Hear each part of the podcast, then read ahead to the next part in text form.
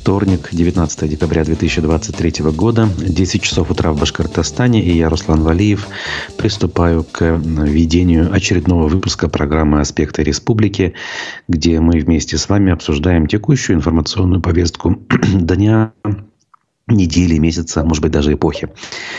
В любом случае, друзья, я напоминаю э, простые вещи. Ставьте лайки, пишите комментарии в чате YouTube трансляции. Если вы смотрите нас прямо сейчас, если вы смотрите в записи, тоже комментируйте. Э, подобные отзывы, которые прилетают нам э, после Э, я тоже люблю читать и даже э, отвечать на них, потому что многие из них как минимум приятны, а некоторые еще и содержательны. А зрители, смотрящие нас ВКонтакте и Одноклассниках, также вас приветствую. Такие же лайки, такие же комментарии с вас, э, как говорится, приветствуются. Сервис для добровольных пожертвований Boosty мы также не забываем напоминать. Он есть. Ссылка в описаниях ко всем трансляциям легко обнаружится.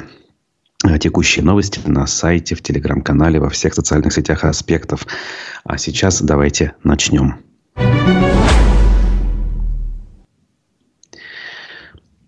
Вчера вечером э, довольно поздно разлетелась новость по информационным каналам нашего региона. Э, главу Башкортостана Радия Хабирова включили в новый санкционный список. На сей раз это санкционный список Евросоюза всего. Если раньше у нас Ради Хабиров, по-моему, был в списке отдельно Великобритании, там Украины, а, по-моему, Канады тоже, тут как бы не ошибиться, то вот сейчас в единый список Евросоюза он попал вместе с 86 компаниями и 61 человеком. 12-й пакет санкций вчера Еврокомиссия утвердила. И вот таким образом у нас картина изменилась. Значит, эм, помимо главы региона в список попали глава Алтая Олег э, Харахордин. В документ был включен сын заместителя председателя Совета Безопасности России Илья Медведев, то есть сын Дмитрия Анатольевича Медведева. Согласно документу, он занимается предоставлением цифровых услуг в новых российских регионах. Ага, вон как. При делах, получается, сын бывшего президента. Э, в список попали главнокомандующий э, воздушно-космическими силами Виктор Авзалов и глава Росфинмониторинга Юрий Чеханчин. Вот, а также директор Тульского оружейного завода и так далее, и так далее. Э, учитывая, что Росфинмониторинг э, вчера был в новостях ввиду того, что э, он включил в список экстремистов и террористов известного писателя и историка Бориса Акунина. Это мы знаем, что творческий псевдоним писателя Георгия Чхартишвили. В общем, наверное, неспроста все эти вещи, скажем так, вполне себе ожидаемые. Э, что касается реакции э, каких-то из фигурантов данного списка, пока э, этой реакции не было. Ну, как минимум, от Хабирова я реакции не видел. Я думаю, что мы услышим. Он не применет в публичном пространстве высказаться на эту тему в таком духе, что мне совершенно плевать на эти ваши санкции.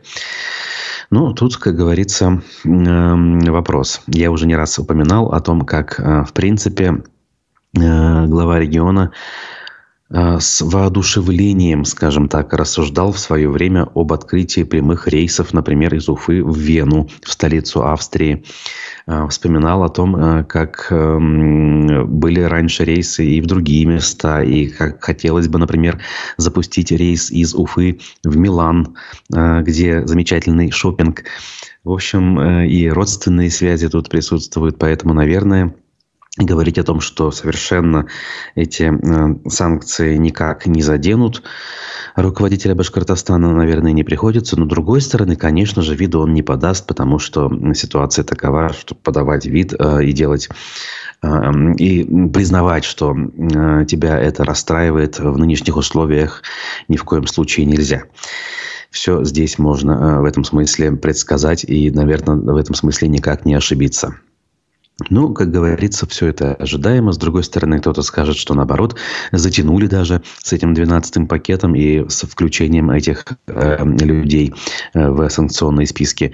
И тут тоже, наверное, сложно с этим поспорить. Поэтому мы дальше будем двигаться и смотреть, как мы тут с вами, как говорится, живем. По официальным данным, производство пресловутых уже яиц в Башкортостане за 11 месяцев текущего года сократилось на 28,3%. А коммерсант приводит данные Росстата. Значит, эм, в ноябре 2023 года Э, получается, выпущено, это, я так понимаю, не в Башкирии, или все-таки, нет, в Башкирии. Значит, регион, э, наш регион оказался в списке тех, где падение объемов выпуска оказалось наиболее серьезным в Приволжском федеральном округе. В среднем в ПФО за 11 месяцев производство яиц сократилось всего на 1,6%. Э, в Мариэл на 12,6, в Мордовии на 2,8, в Удмуртии на 1,9. Значит, в остальных семи регионах объем выпуска яиц э, даже увеличился. Например, в Кировской области и в Татарстане на 17,2% даже. На этом фоне Башкортостан сократил. В том числе тут есть объективные причины, в частности, вспышка птичьего гриппа на птицефабрике Башкирская, о которой мы э, говорили. О вспышке имеется в виду и о самой птицефабрике тоже. Ну, вроде бы сигналы поступают из мест, с магазинов, как говорится, что ситуация более или менее стабилизируется, цены входят в более-менее привычные коридоры. Э, и э, иначе, наверное, быть не может в условиях административно-командной системы, когда эта самая командная система свою, простите, команду э, дала на то, чтобы цены более-менее урегулировались.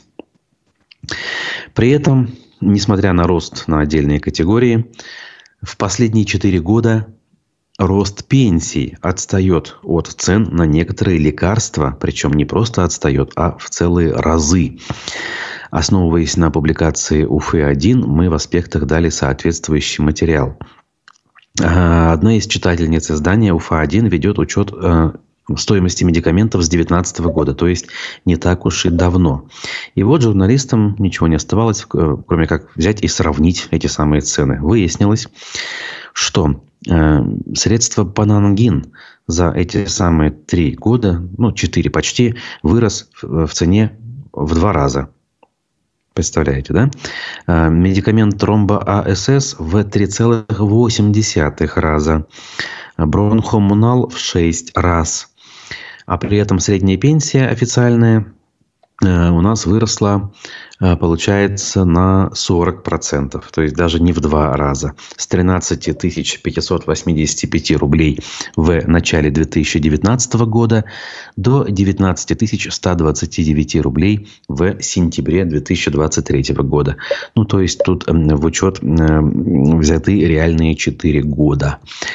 И действительно мы с вами понимаем, что за это время у нас и рост валюты произошел почти двукратный. Хотя почему почти? Если сравнивать даже прошлый год, когда временной курс доллара был около 50 рублей, а в этом году около 100 рублей, то а, говорить о двукратном росте вполне себе уместно. Соответственно, многие товарные группы, которые привязаны к курсу валют, а, подорожали в те же самые два раза. А как мы видим по лекарствам, в некоторых случаях рост оказался еще более существенным. Понятно, что э, предъявить это особо некому, и задать вопросы, а почему такое возможно, тоже некому. Несмотря на то, что у нас многие люди пытаются такие э, э, скажем так, привлечь внимание властей, в том числе записывая многочисленные видеообращения. Мы уже о них как говорится, устали говорить. Одно время э, ограничивались председателем Следственного комитета Александром Бастрыкиным, так сейчас э, прямо-таки к Путину лично обращаются. Ну, видимо, в условиях подготовки очередных так называемых выборов, хотя называть их выборами, опять же, это очень э, с натяжкой, электоральный процесс, не больше того. Так вот, в условиях подготовки к этому процессу люди активизировались э, с обращениями к нему. Как, например, э, активисты в Уфе, которые вышли на очередные одиночные пикеты в защиту городища Уфа-2. Значит, э, на фотографиях видно, что вокруг забора, который ограждает место возможной застройки рядом с городищем Уфа-2, на почтительном расстоянии друг от друга стоят люди с плакатами в защиту памятника. В комментарии к опубликованному видео активист Ильдар Юмагулов приводит слова профессора Института археологии Российской Академии Наук Игоря Кызласова. Кызласов аргументирует необходимость сохранения городища следующим образом. Город Башкорт, городище Уфа-2. Уникальный археологический памятник, аналогов которому нет во всей Восточной Европе, говорит он. Ни в одном городе, Москва, Казань, Нижний Новгород, Киев, нет таких мощных напластований. Э, и, этот, э, и это меняет представление о восточноевропейском средневековье. Уфа-2 – это начало средневековья, развитие средневековья и его продолжение. Можно даже назвать городище Уфа-2 перекрестком между Востоком и Западом Византии. А протесты общественников против планов застройки территории рядом с этим городищем начались летом 23 года, когда стало известно, что здесь собираются строить православный храм – Администрация Уфы выдала разрешение на строительство храма на основании обращения Уфимской епархии РПЦ. Епархия получила в аренду спорный земельный участок в безвозмездное пользование в декабре еще 2020 года. Получается, не при нынешней администрации Уфы. По мнению владыки Никона, храм возводится на участке, который не входит в границы памятника археологии городища Уфа-2, а на месте другой территории, городище Уфа-3. Это по словам Никона, там и такое есть, получается. Э, оба городища – это две части одного целого археологического памятника, утверждают активисты, которые опасаются, что в ходе строительства будет разрушен уникальный культурный слой. В августе глава Башкирии Ради Хабиров поручил приостановить строительство храма и с ситуацией разобраться. Ну, о чем он повторил также в ходе так называемой прямой линии относительно недавно. Но пока ситуация, судя по всему, окончательного решения не получила. Хаумахагас, здравствуйте, пишет нам Марат. Марат и вам здравствуйте. Друзья, не забывайте о том, что у нас прямая трансляция, поэтому можно общаться между собой и писать вопросы, комментарии, реплики э, в э, тему, скажем так, нашего разговора. И я тоже ваши комментарии читаю. Эм, ну вот, мэрия, любящая выдавать э, разрешение на строительство, а потом иногда предпочитающая их пытаться обратно отозвать, не всегда это может сделать, к сожалению, для людей. А, и для мэрии самой тоже, видимо. Так вот, э, суд значит, э, очередной прошел по поводу разрешения застройки возле парка Гафури в Уфе. Застройки жилыми домами имеется в виду.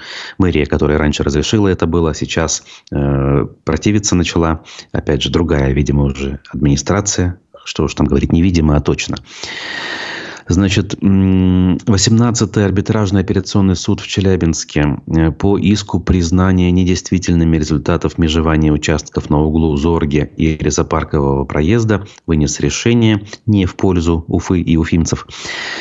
Значит, эм, согласно материалам из картотеки, властям отказали в их требовании по жалобе застройщика Зорги премьер ЖСИ, Жилстройинвест, я напомню, э, это компания, которая там планирует строить. Вопрос обжалования судебного акта в настоящее время находится в стадии принятия решения, ответили в мэрии журналистам э, пояснив тем, тем самым, что вроде как вопрос пока не закрыт. Любопытная, конечно, история.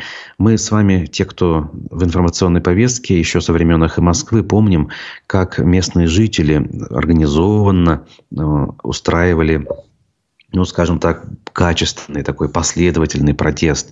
Движение «Дворы наши» возникло Молодой человек э, по фамилии Кашапов там активно выступал и организовывал людей, а потом исчез куда-то из информационной э, поляны и вообще никаким образом о себе не напоминает. Что, конечно же, наводит на э, мысли определенные, почему же это произошло. Так или иначе, как мы видим, застройщику удается в конце концов продавить свои интересы. Впрочем, ничего удивительного. Так у нас происходит э, чаще всего, и за редким исключением. А, еще про деньги. Та же самая э, страница значит, сайта УФА-1. Сколько стоит пригласить звезд Башкирии на новогодний корпоратив, посчитали наши коллеги. Видимо, все еще вопрос актуален, все еще не все успели организовать. Ну, может быть, э, все-таки э, те, кто надо, те, кто хотел, уже это сделали, но так или иначе. Значит, примерно одинаковые гонорары за новогодние корпоративы у таких артистов, как Анвар Нургалиев и Гузель Уразова. В агентствах организации мероприятий сообщают, что их выступление на мероприятии стоит в районе 350 тысяч рублей. Это за одно выступление получается. Стоимость концерта Элвина Грея на частном мероприятии директор его лейбла не стал озвучивать в разговоре с Уфой-1. Однако в прошлом году нам стало известно, что выступление Юлии Якшина стоило более миллиона получается, за один приход. Айдар Галимов, певец, рассказал изданию, что в этом месяце ему поступило больше приглашений из Татарстана. В Башкирии, в Уфе есть приглашение, но везде без предварительных условий. И я буду выступать у своих друзей у нескольких таких компаний, рассказал артист. Мне кажется, в этом году поменьше приглашений. Это и понятно, обстановка в мире, в стране, наверное, отражается на этих приглашениях, как мне кажется. Это мое мнение, сказал на, на эту тему артист. И при этом о сумме тут ни слова нет. Значит, э, а вот э, стоимость его выступления зависит от формата, времени, места мероприятия. А, если компания желает более современного артиста, то, к примеру, в Башкирии может выступить хип-хоп-исполнитель, уроженец Уфы Томас Мраз. Недавно о нем, кстати говоря, в информационном поле была информация. Я тогда даже удивился, а кто это такой. До сих пор, надо сказать, не знаю.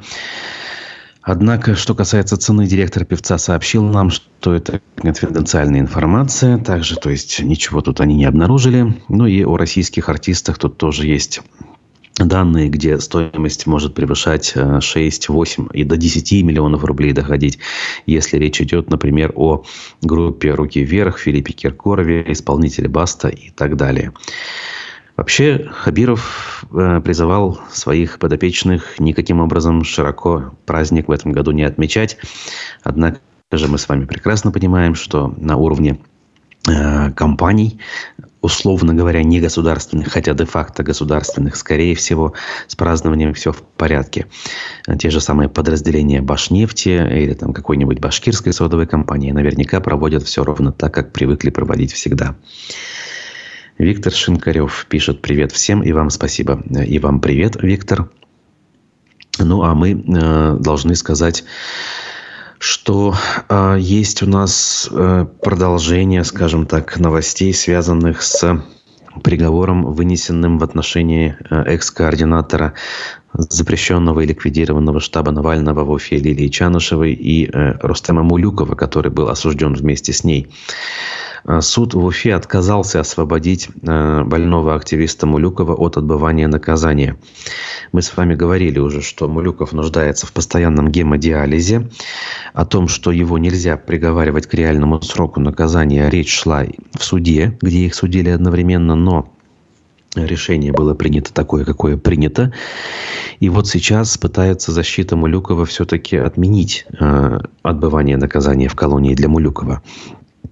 Значит, э, вот по словам адвоката, что случилось? Прокурор заявил ходатайство о переносе судебного заседания. Он сказал, что ему непонятно, почему под методосвидетельствованием Мулюкова подписалось всего три врача республиканской больницы УФСИН. То есть врачи не какие-нибудь, а врачи УФСИНа, свои, скажем так. И то они признают, что Мулюкова нужно освободить. А главврач больницы, выступая по видеоконференц-связи, пояснила, что у них по внутреннему регламенту в составе комиссии должно быть не менее трех врачей. Три и было. Прокурор ходатайствовал, чтобы суд запросил у больницы все эти документы, в том числе о сертификации членов комиссии. То есть не доверяет прокурору врачам УФСИНа. Я заявил суду, что каждый день нахождения Мулюкова в изоляции повышает для него риск осложнений и даже летального исхода. Однако суд пошел прокурору навстречу и отложил процесс до 18 числа, то есть до вчерашнего. И в итоге вчера Прокурор Акбашев, представляющий отдел по надзору за законностью исполнения уголовных наказаний, выдвинул, по словам адвоката, новые возражения против освобождения Мулюкова. Он заявил, прокурор, что нарушение э, заболевания Мулюкова, длящееся, давнишнее, с 17 года, а не полученное в период содержания под стражей. Поэтому оно, мол, не подпадает под перечень заболеваний, утвержденный постановлением правительства России, препятствующих отбыванию наказания. Прокурор также добавил, что у ФСИН есть все возможности вывозить Мулюкова на необходимые медпроцедуры. И несмотря на то, что мое ходатайство поддержали ходатайство адвоката и руководство больницы, и администрация СИЗО-1, судья, зачитывая результативную часть решения, объявила, что отказывает в удовлетворении нашей просьбы. Что тут скажешь? Несмотря на то, что Мулюков, на мой взгляд, попал э, всего лишь под раздачу, для того, чтобы основное дело Лилии Чанышевой можно было признать экстремистским, в любом случае продолжают линию партии, как говорится, гнуть и продолжать, э, соответственно, удерживать Мулюкова в том числе за решеткой, хотя формально он им не нужен. Ведь главная цель, как мы уже выяснили, все-таки была сама Чанышева. Кстати говоря, тоже в списке террористов и экстремистов Росфинмониторинга она находится. И более того, лидер всего оппозиционного движения, ныне пропавший по непонятным причинам уже в течение двух недель Алексей Навальный. Ну, все-таки будем верить, что Мулюкова освободят, и э, так или иначе он э, ну, выживет. Что уж тут, э, как говорится, криви, кривить душой, нужно смотреть правде в глаза. Ну а сейчас э, давайте мы сделаем так, небольшую паузу, послушаем фрагмент. Вчера в гостях у нас был неожиданный гость в программе «Аспекты мнений», э, юморист, э, ну, наверное, да, юморист, достаточно будет сказать, Федан Кульмухаметов рассуждал на тему прошлых событий, в том числе о э, своем неучастии в политике и о кейсе Куштау, когда э, он, ну, будем говорить, не высказал однозначно точку зрения в поддержку защитников, и что было после этого, как он на все это реагировал э, в аудиофрагменте. А я к вам вернусь буквально через 4 минуты. Ты сказал, что ты из Баймакского района, наверняка ты следишь за тем, что происходит в Башкирском Урале. Я слежу, но на самом деле я очень сильно обжегся на теме Куштау. В то время сказал себе, что серьезно в политику я никогда не буду лезть. Для меня политика – это всего лишь юмор, то есть это просто сатира. Я знаю, что там происходит, но брать в руки камни, бросаться там, стоять на баррикадах, я не такой человек, скорее всего. Не, ну речь же идет не только об этом, можно же по-разному участвовать. Народные сходы проходили против барварской золотодобычи. Там никто же камнями не кидается. Да. Просто они в рамках закона пытаются свои требования какие-то отстать. Тематику можно обыграть тоже в юмористическом плане, я бы это сделал. Но, вот, честно говоря, я ни разу не был, не выходил на митинги. То есть для меня больше, наверное, сила в слове. Ну, то, что ты умеешь делать. Да. Куштав, да, все-таки раз ты упомянул, что там произошло? Насколько я помню, я смотрел твой ролик, ты говорил, я за гору Куштау, но я не верю, что протест чем-то хорошим закончится, что, ну, что, что власти прислушаются к этому. Это была просто твоя позиция. Да. И тебя именно за эту позицию начали как бы хейтить, получается? Да, да, да. Я не побоялся высказать э, свою точку зрения. Я вообще всегда говорил свою точку зрения. И когда даже работали на телевидении, на БСТ, мой сериал «Оперативка» выходил абсолютно без каких-либо редакторов. Во время Куштау я тоже высказал свое мнение, которое у меня сложилось из определенных умозаключений. Ну, я оказался между народом и между властью. А ролик, который я снял, да, он действительно высмеивал тех людей, которые были на Куштау, фотографировались, а потом писали всем блогерам, а такие были, что вы трусы, вы молчите в тряпочку и так далее. Хотя я уже до этого высказывал свое мнение. И этот ролик был снят на эмоциональной почве. Потом мне его пришлось удалить а удалить мне его пришлось в тот момент, когда мне начали звонить и угрожать расправой. И ладно бы мне угрожать расправой. Мама у меня на севере работала в mm-hmm. то время, и до нее дошли вот эти угрозы. Поэтому я извинился. Ну, опять-таки, я извинился там. Ну, в своей манере, видимо. Да. А кто угрожал, неизвестно. Я знаю этих людей. Знаю примерно в каких э, кругах они ходят, общаются. Это религиозные люди были. Угу. Я не могу сказать, что они радикальные или не радикальные. Ну, они хорошо, я такие, понял. Так понял. настроены. А этот вопрос по поводу твоего пессимизма, чем он был тогда вызван, ты уже сказал примерно, а, что к мнению народа не прислушиваться. Угу. А почему все-таки прислушивались, на твой взгляд? И какие твои были эмоции, если вспомнишь, вот, когда ты узнал, что все-таки Куштаву не будут отдавать под разработку сырья для БСК? Я был рад, на самом деле. Потому что я же говорил, я буду очень рад, если Куштау отстоят. Но я не верил э, в это. Не верил я, потому что последней каплей вот в это неверие был визит Юрия Шевчука к Ради Фаритовичу. Но если такая персона не смогла уговорить Ради Фаритовича, то как бы я все, я, я просто не верю в это. А радовался, потому что я из народа, наверное, вот так вот. Я всегда рад, когда народ оказывается в выигрыше. Но при этом за то, чтобы народ не был, как это Ахмула говорила, башкуртарым хукарек хукарек арабадан адандар куб. Я не смогу перевести. Башкиры нужно учиться, учиться. Среди нас есть много... Э, невежественных? Невежественных, да. Кто-то из великих говорил, что в России вверху тьма власти, а внизу ага. власть тьмы. По-моему, за всю эту историю государства российского, ну, практически почти ничего не поменялось. Я согласен с вами. Чего бы ты хотел пожелать нашей аудитории в следующем году? Я бы хотел пожелать, чтобы у нас страна из молчунов, терпил и подлиз изменилась. На сегодняшний день я считаю, что наша страна, общество становится как бы страной молчунов. Мы очень много терпим. Вот чтобы у людей не было страха, чтобы никто не боялся. Э, послушали мы с вами э, мнение Федана Кульмухаметова по поводу того, что происходило еще в недавнем прошлом. Э, ну что ж, как говорится, каждый имеет право на собственное мнение. И мнение политолога Арсена Шаяхметова по поводу происходящих событий мы услышим сегодня в аспектах мнений, буквально совсем скоро, через 30 минут у нас на канале. Не пропустите, задавайте вопросы, ставьте лайки. Ну а пока еще парочка, троечка новостей сегодняшнего дня. Чиновник собирал зерно у фермеров на СВО, но уводил его налево, утверждает издание «Пруфы». Зерновая схема по-башкирски. Вот такое даже бывает, представляете? Флорид Хабипов, первый зам главы администрации Балтачевского района, подал в отставку. Сотрудники прокуратуры района провели проверку по факту использования трудового положения против интересов замглавы. Мужчина Мужчина собирал зерно и мясо с фермеров, а затем уверял их, что их продукция будет отправлена в зону СВО, заявляет источник э, издания. По факту собранное зерно и мясо передавалось работникам администрации в качестве зарплаты. А деньги, которые были сэкономлены на фонде оплаты труда, были уплачены в кафе «Болтач», где якобы гуляли чиновники. К слову, э, само кафе принадлежит местному райпо и расположено на улице Кооперативной 33 в селе Староболтачево. Ну, надо сказать, мне там приходилось бывать, э, поскольку э, село родное. Очень любопытная история. Неужели все так, как э, пишет в данном случае издание, мягко говоря, ну, я все понимаю. Чиновники, как бы, и коррупция – это вещи, которые связаны во многом. Но когда коррупция связывает, связана с так называемое СВО, ну это же прям такие, я не знаю, ну это же под не только дискредитацию, но и под все-все-все вот эти вот э, статьи ныне действующие подпадает очень легко. Прям таки хотелось бы, конечно, узнать э, на самом деле, что же в этой истории происходило.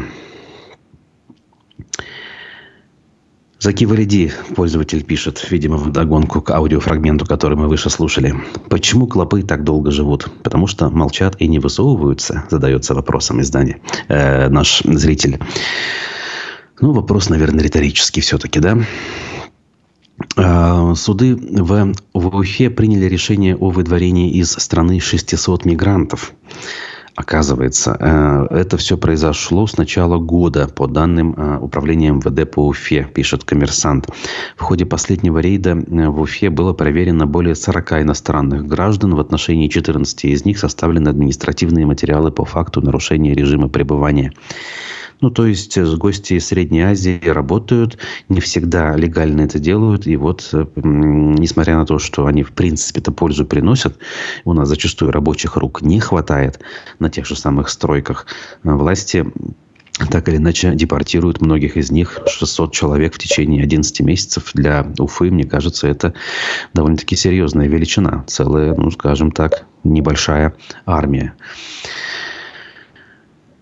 Э, в 2024 году наш регион обещает построить аж 70 заправочных станций для электромобилей. Несмотря на все сложности, несмотря на санкции, продолжают упорно настаивать на том, что электромобили у нас будут постепенно-постепенно рынок завоевывать. Ну что ж, может быть, китайские будут, не знаю. Как рассказал министр промышленности Александр Шельдяев, в начале 2023 года в Башкирии было зарегистрировано всего 500 электромобилей. Больше половины из них в Уфе.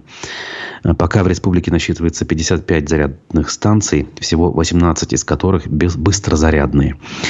Половина из введенных точек расположены близ федеральных трасс. И вот в ближайшее время, как уже сказано, еще 70 планируют построить, видимо, с помощью федеральных субсидий.